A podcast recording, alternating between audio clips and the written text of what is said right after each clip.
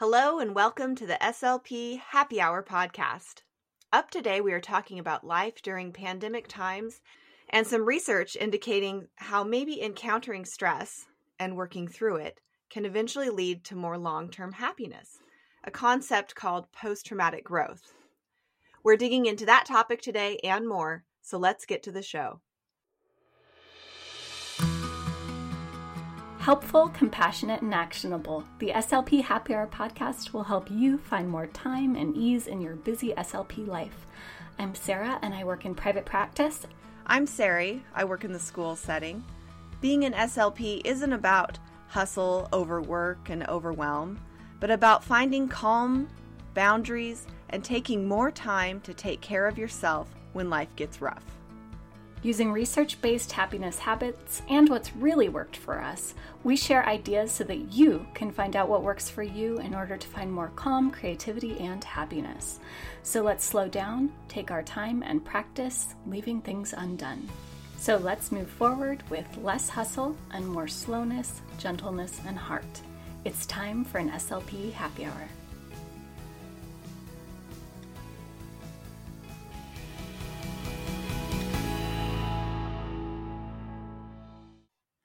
Welcome back. First up, we wanted to share some updates here, mainly in the realm of what's bringing us joy and what's detracting from our joy these days. So, up today, we've got a show recommendation for you and a bit more on where we're feeling stress creeping in. So, let's get to it.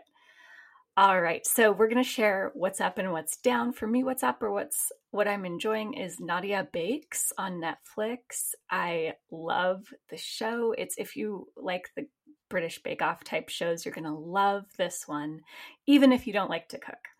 Um, what's detracting from my happiness these days is we're well, we want to do a big project at home to turn in to turn our home office into a room for our child.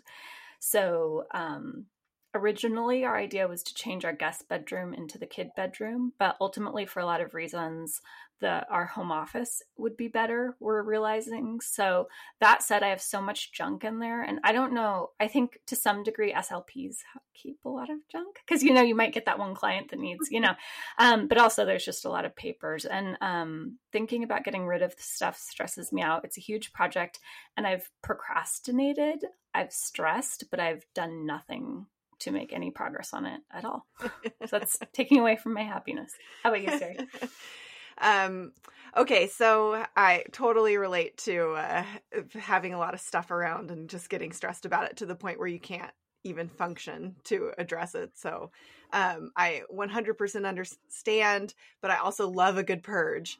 And cleaning and organizing is absolutely something that makes me feel really good and happy inside. So I hope once you do get started that it'll be a fun process for you. Mm-hmm.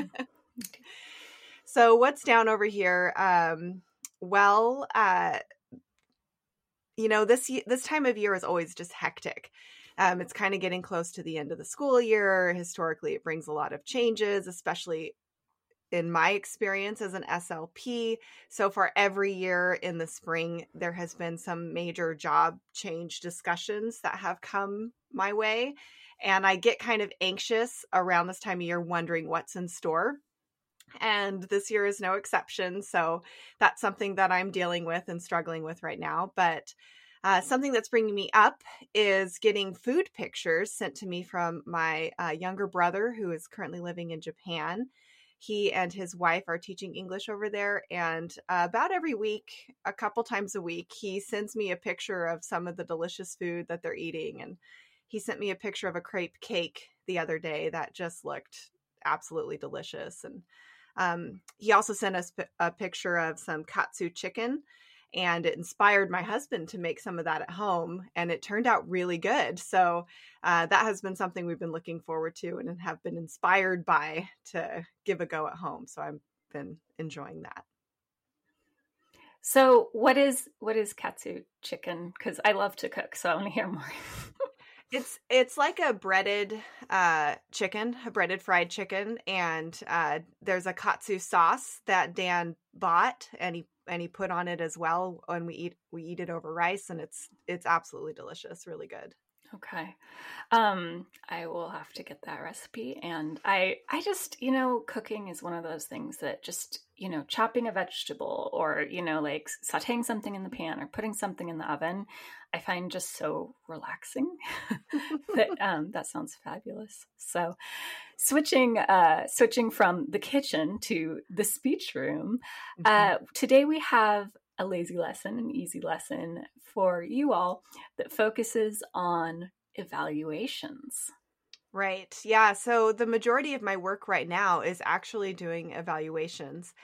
And so instead of a lazy lesson per se, I wanted to share a couple of easy evaluation tips for getting through standardized tests with three to five year olds.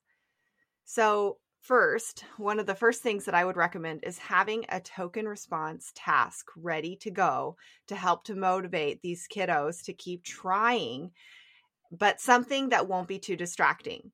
Things that I like to use are like Play Doh, potato head toys. Um, I recently discovered these things. They're called snap bots, and they're like little robots that you they can earn the arm and they snap it into place, or they earn the robot head and they snap it into place just one short little token and and uh, it's fun for the kid but it's not super distracting so they don't uh, spend too much time away from the test that you really only have a limited time to get through. So that is my number one tip. It's nice to have a few of those on hand. That way if one thing putters out or the kiddo's not interested in it you've got a backup that you can grab next. And uh, so that again is my first tip. Another token response you can have are snacks. I don't usually use snacks unless I have to, but things like goldfish, if parents are okay and there's no allergies, are another good thing to have on hand as well. Okay, so second, uh, start with the hardest testing task first. That way, you're not administering it when the child is fatigued.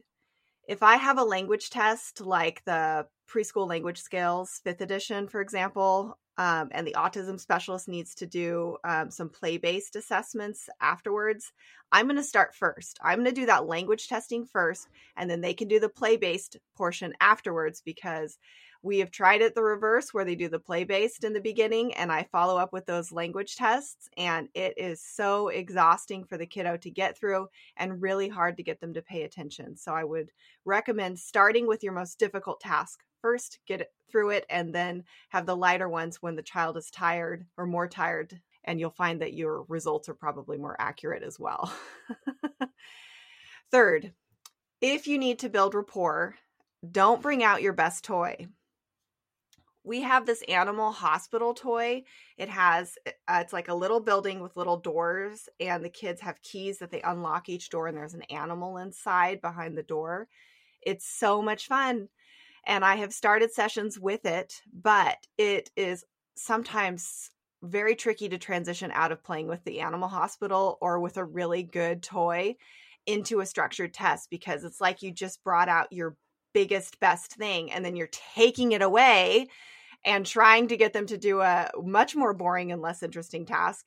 And of course, the kiddo is not going to want to do it. So I would recommend not bringing out your biggest and best toy in the very beginning. If you need a task to build rapport, select something that has a clear end, like a puzzle, something that once they've put all the pieces uh, on the puzzle, it's over. You can move it and go on to the next task something like that or one of those um, shape sorting cubes where once you've sorted all the shapes it's over. You can move it and go to the next task. It just makes the transition a lot easier as well.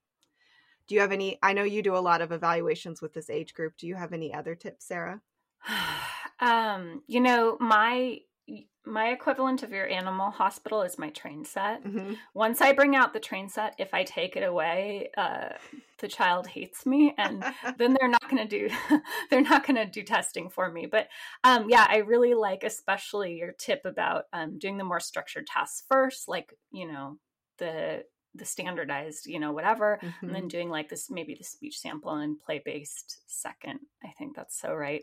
Um, and you know it's and it's a struggle so like there's no it's gonna feel hard and like i'm sweating when i'm doing an eval for a preschooler because they're so wiggly um, but you are right that you've got to build that rapport and it's it's just not an easy task mm-hmm.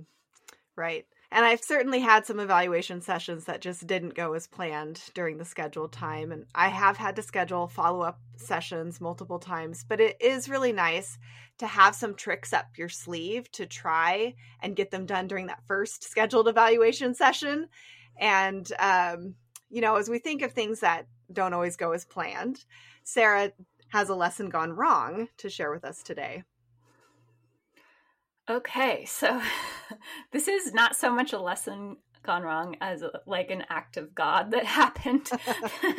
was a real it felt like a fail. So I have a student, preschooler, at my clinic who loves to squish things. And this learner was walking into the clinic from the outside and saw something just outside the clinic front door off to the side and ran towards it, saying, Squish, squish. And I thought it was a pine cone. So I was like, okay, sure, go for it. I'll wait here.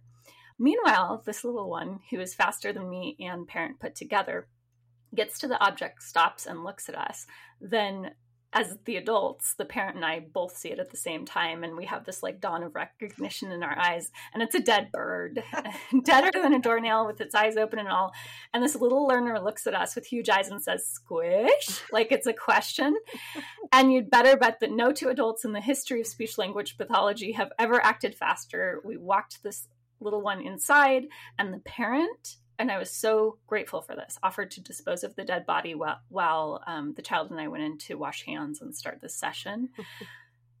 and of course, you'd better bet that as soon as the session was over, this little learner ran to the same spot to check. And thankfully, the bird was gone.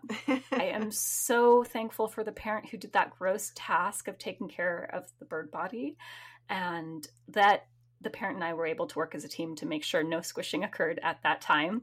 so thankfully, this story, which is a bit sad and disgusting, um, it has a happy enough ending, and it absolutely could have been worse. Squish. That's my story. that was such a quick response from you and that parent. What a what an unexpected thing to have happened. Yeah. Oh my goodness. Um, I remember coming upon dead birds as a kid, and they were fascinating to look at because you know, you never get to look close up mm-hmm. at their beautiful colors and it is i mean of course it always is a little sad but they are fascinating to look at so i can see why that kiddo was interested in it. And uh, thinking of beautiful things that come out of sad things we wanted to talk today about a concept called post-traumatic growth. Post-traumatic growth refers to the positive effects that follow traumatic events such as a global pandemic, which right now we have more than a half million deaths resulting from the COVID 19 pandemic. It has been over a year that people have been living in quarantine, away from their family and friends, and this experience has been and still is traumatic. So, the conversation we're going to have today is about post traumatic growth and it's going to revolve around a recent study conducted by a research team from the University of Bath. The survey results of 385 caregivers for children between the ages of 6 and 16 were analyzed regarding their experiences during this COVID 19 pandemic. This study was originally published in the British Journal of Psychiatry and reviewed in an article in Science Daily, which we will link up to in the show notes. And if you need a break from hearing about all the hardships that we have been through brought on by this pandemic, this study has some good news for you. The survey results indicated that the majority of caregivers, 88%, experienced positive post traumatic growth that directly resulted from being forced to slow down and simplify their life. These positive effects were felt in four main categories, which I'll outline. The first area was in family relationships. 48% said they're feeling closer to their family and have a deeper understanding of one another. The second area of growth was feeling a greater appreciation for life. 22% said that they have a greater sense that time is precious and are reevaluating their personal beliefs and values. The third area was spiritual growth.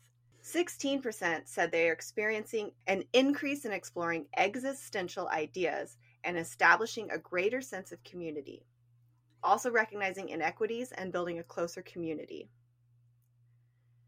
And the fourth and final area was discovering and embracing new opportunities. 11% said whether through new work experiences from needing to work out of their homes or finding a completely new interest or hobby during this time to explore, this was an area where they experienced growth. So, you know, there is no getting around. This pandemic has been hard. It has brought with it loss and struggle, controversy, and changes that have been very challenging across the board. But I guess this study is a little bit of a spark of light. This research points out that those struggles are not necessarily the whole picture and that there is a little bit of light in the dark. Personally, I can relate to experiencing post traumatic growth in all four of these areas. What about you, Sarah? Yeah, that family piece is so true. But for me, uh, I don't know how much I've grown uh, family wise. So, Sarah, your family lives nearby. Um, my family lives hours away, so I would need to travel to see them. And I've really only seen them once or twice. Some people I haven't seen at all. And when I have seen them, it's distance outdoors with masks. So that has been hard. I haven't seen my grandmother in more than a year. I've seen my mom once or twice socially distance outside with masks. So I don't know that my family relationships are growing. And it does make me sad that I'll never get back this time with them, especially my mom and my grandmother because they're older. Mm-hmm. So I'd like to say that I've been doing great and I've been doing regular phone calls and Zoom chats with people in my family, but I haven't. Uh, I've been really struggling this year with my job and my mental health, and sometimes it feels really hard to reach out. So I do stay in touch when I can, but there's so much going on. It is something I struggle with. So I think there's a very real piece there that, especially with relatives who are over 65, you know, we've missed out on our already limited time with the older generation and we'll never ever get that back. So, what are we going to do about it? Thankfully, here in Oregon, healthcare workers and the elderly are immunized, and we look forward to hopefully in May when everyone can get the coronavirus vaccine. So, what have I learned and what's my post traumatic growth? For me, you know, I miss my family. Uh, I have not stayed in great touch with them, but I do value that community and connection probably now more than ever. And you know, overall, this year has really sucked. It's been hard for me, and I can't sugarcoat it. And, you know, I've struggled, and people around me have struggled. So that's been hard to see. But as I reflect on these difficult periods and um, life experiences, I do think it's made me more empathetic and thoughtful and so that i've you know that's post traumatic growth right there. So um, in those four areas again one family relationships i would say i'm not closer to my family but i do value family time even more. And that's going to be a huge priority and focus for me um, once everyone has the vaccine and we can travel to see family.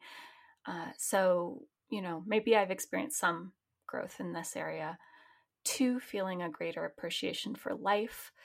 I think I do feel a greater appreciation for my health because obviously this is a scary health pandemic. I did cry tears of joy and gratitude when I got the coronavirus vaccine, and I'm really grateful even more for my own health. And I have so much appreciation for healthcare workers. Not that I didn't before, but just so much more through this experience. Uh, the third area, spiritual, I think it's more uh, letting go of things I can't control. That's something that's always been hard for me, and this year especially. But there were so many things I couldn't control that um, I just had to let go more than ever. And then for discovering new opportunities, I do think that that's an area where I've had some growth this year. Um, as my school's job started to feel more and more stressful, I upped my self care. It wasn't enough. And uh, finally, I just made a big decision to go full time in my own clinic starting in June. And that wasn't in my long term plan, but I think that realizing life is short and I want to feel better in my life, I want to sleep better at night, I want to reduce my stress. Um, and finally, making a big change was probably impacted by the pandemic. So it has resulted in me being a little more open minded and creative and seeing new opportunities and seizing them.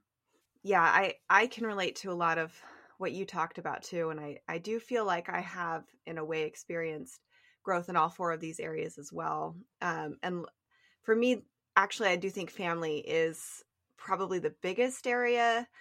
Um, but like you said, most of my family lives nearby. And while there are some family members that I haven't been able to see, we have gotten a little creative with the ways that we've stayed uh, connected. And uh, I do feel like, you know, I had a baby during this pandemic, and uh, my the way my parents and uh, my siblings have helped support us during this time um, has really made our bond stronger.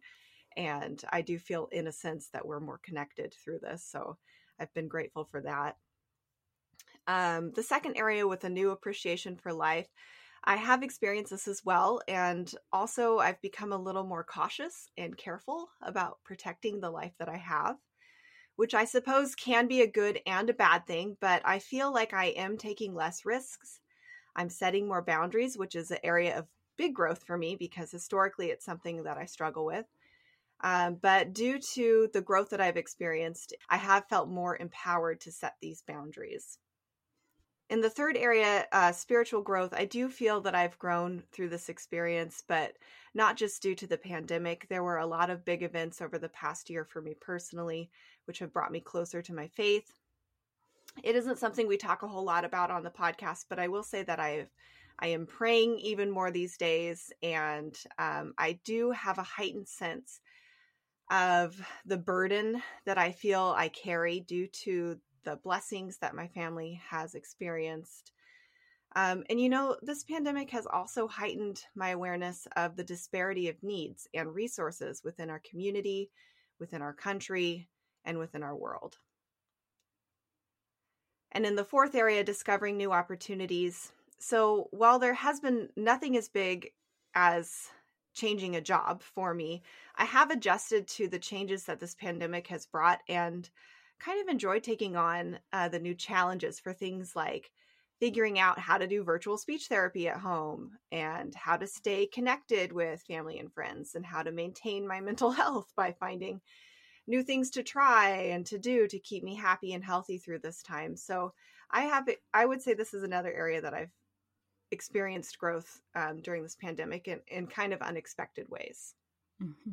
And as things feel tumultuous and difficult, we do want to make sure to just take a moment to see the good because when things are difficult, it's hard to see the good things that are happening simultaneously. And, you know, everything feels and is difficult and heavy right now, but once in a while, moments of beauty pop up. So we hope this segment where we share a few good things in our lives right now brings a smile to your face. So, three good things for me right now is number one, uh, the daffodils are coming up. When we first moved into our house, my sister in law gave us a b- bunch of bulbs as a gift. And every year, you know, with bulbs, I kind of forget about them and then they come up in the spring and it's just this bright pop of sunshine and it's almost a pleasant little surprise every year and the daffodils come up first and they're just my my happy flower they make me smile every time i see them so those are coming up right now and that's a little spot of joy Number two is the train that goes by where I live. When we first moved into this house, it was something I was really apprehensive about. Uh, I thought the train would annoy us, uh, hearing it go by all the time, but I've actually found that I really enjoy it. The sound of the train going by, the train whistle are really fun, and not to mention, it is adorable to see my son react to the train horn and he uh, sprints to the window to watch it go by. It's just the, and he waves at it. It's just the cutest thing. And the third thing that is bringing me joy is virtual hobby classes. Um, so just before we had to go into quarantine when I was still pregnant, uh, the last public outing that my husband and I attended was a local chocolate festival that they have every year in the area where Sarah lives, actually in Ashland. And they had a lot of fun tastings and classes. And this year they uh, came up with a way to hold the festival virtually. They were offering classes and sending home uh, like little home baking kits. And it was a really neat way for them to still do the chocolate festival without holding a big convention event where a whole bunch of crowded people would be in one room. And I really appreciate the way that uh, the community has come up with ways to still hold some of these things. So that has been a, another bright spot of joy. Mm, chocolate is always a good thing. yes, exactly. Uh, let's see. Um, another food related one uh, for me would be homemade pizza. We've kind of perfected our process. We use garden vegetables from our garden on top. It's one of my favorite vin- dinners. We make it with a cast iron pan, and that's a whole long process that we've perfected over time. So, our homemade pizzas are pretty awesome, and I've been enjoying them. Uh, another thing is crafting kits. So I don't feel like a good crafter. I feel like I mess things up. I have really low confidence when it comes to crafts, but I do appreciate that there are boxes out there where you can get all the supplies and video directions. And um, I've done a stencil project so far that turned out okay. And like a paper, like a wet paper painting situation that I accidentally tore when I was trying to hang it. So 50 i'm at 50% um, so that's my crafting and then uh, the third is a weekly non-negotiable phone call with a friend. I have a friend who makes sure that we talk on the phone once a week. And um, even when i want to put it off really makes sure that i do it. And it's been nice just at a time when it's hard to keep in touch with people to have a friend who's like nope we're gonna do it. Once a week. Doesn't have to be today but we're gonna do it. Um, so i'm grateful for that. So that was today's episode. And just for a recap, we talked about post traumatic growth during the pandemic and the four areas in which people might be experiencing that post traumatic growth family relationships, feeling a greater appreciation for life, spiritual growth, and discovering and embracing new opportunities. Sari also shared a lazy lesson, or rather a lesson helper for therapy evaluations, which is those token type systems, including coins or magnets, and I'm definitely going to get those robots you were talking about. Sari, what are what are those called again? Snapbots. Okay, I'm getting those. And I shared a lesson gone wrong that involved a dead animal. Yikes. and as always, if you want links to anything we discussed today, go to slphappyhour.com and click on the show notes tab. This episode is sponsored by uh, the present tense verbs coloring pages unit in the SLP Happy Hour store at teacherspayteachers.com. In this 50 page packet, your students will learn 45 present tense verbs. You can practice at the word level or in phrases while coloring. And I know that this is some of my students' absolute favorite activity. So it also gives busy hands something to do as you take turns in groups, which is another plus. So whether you're in person coloring the pages or using the annotate feature on your telepractice platform or screenshotting and sending pages home for homework, your students will learn to use a variety of present tense verbs with this coloring packet and have fun along the way. If your caseload is like mine, you've got quite a few students working on speaking in phrases or using a variety of verbs. So, this packet has been such a fun and easy no prep lesson. I wanted to make sure you knew about it. So, again, check the show notes or go to teacherspayteachers.com and search for the SLP Happy Hour store to find the present tense verbs, coloring sheets, and activities. And you can find the direct link in the show notes. We are recording in Southern Oregon. The weather report is sunny, and we got a 70 degree day yesterday. Hooray! And this episode is recorded on the land of the Takelma and Cow Creek mm-hmm. Umpqua tribes. If you'd like lesson ideas and access to freebies that go with some of our episodes, visit www.slphappyhour.com slash newsletter, and we won't flood your inbox, but we will send you helpful lesson ideas and freebies. You can also find us on Instagram as SLP Happy Hour or check out the show notes or our blog on the website. Please consider rating and reviewing the podcast wherever you are listening. It helps us out a lot. So that's today's show. We hope you enjoyed listening in just as much as we enjoyed recording it. We hope that this episode has been a little slice of an SLP happy hour for you. Thank you for listening. Until next time.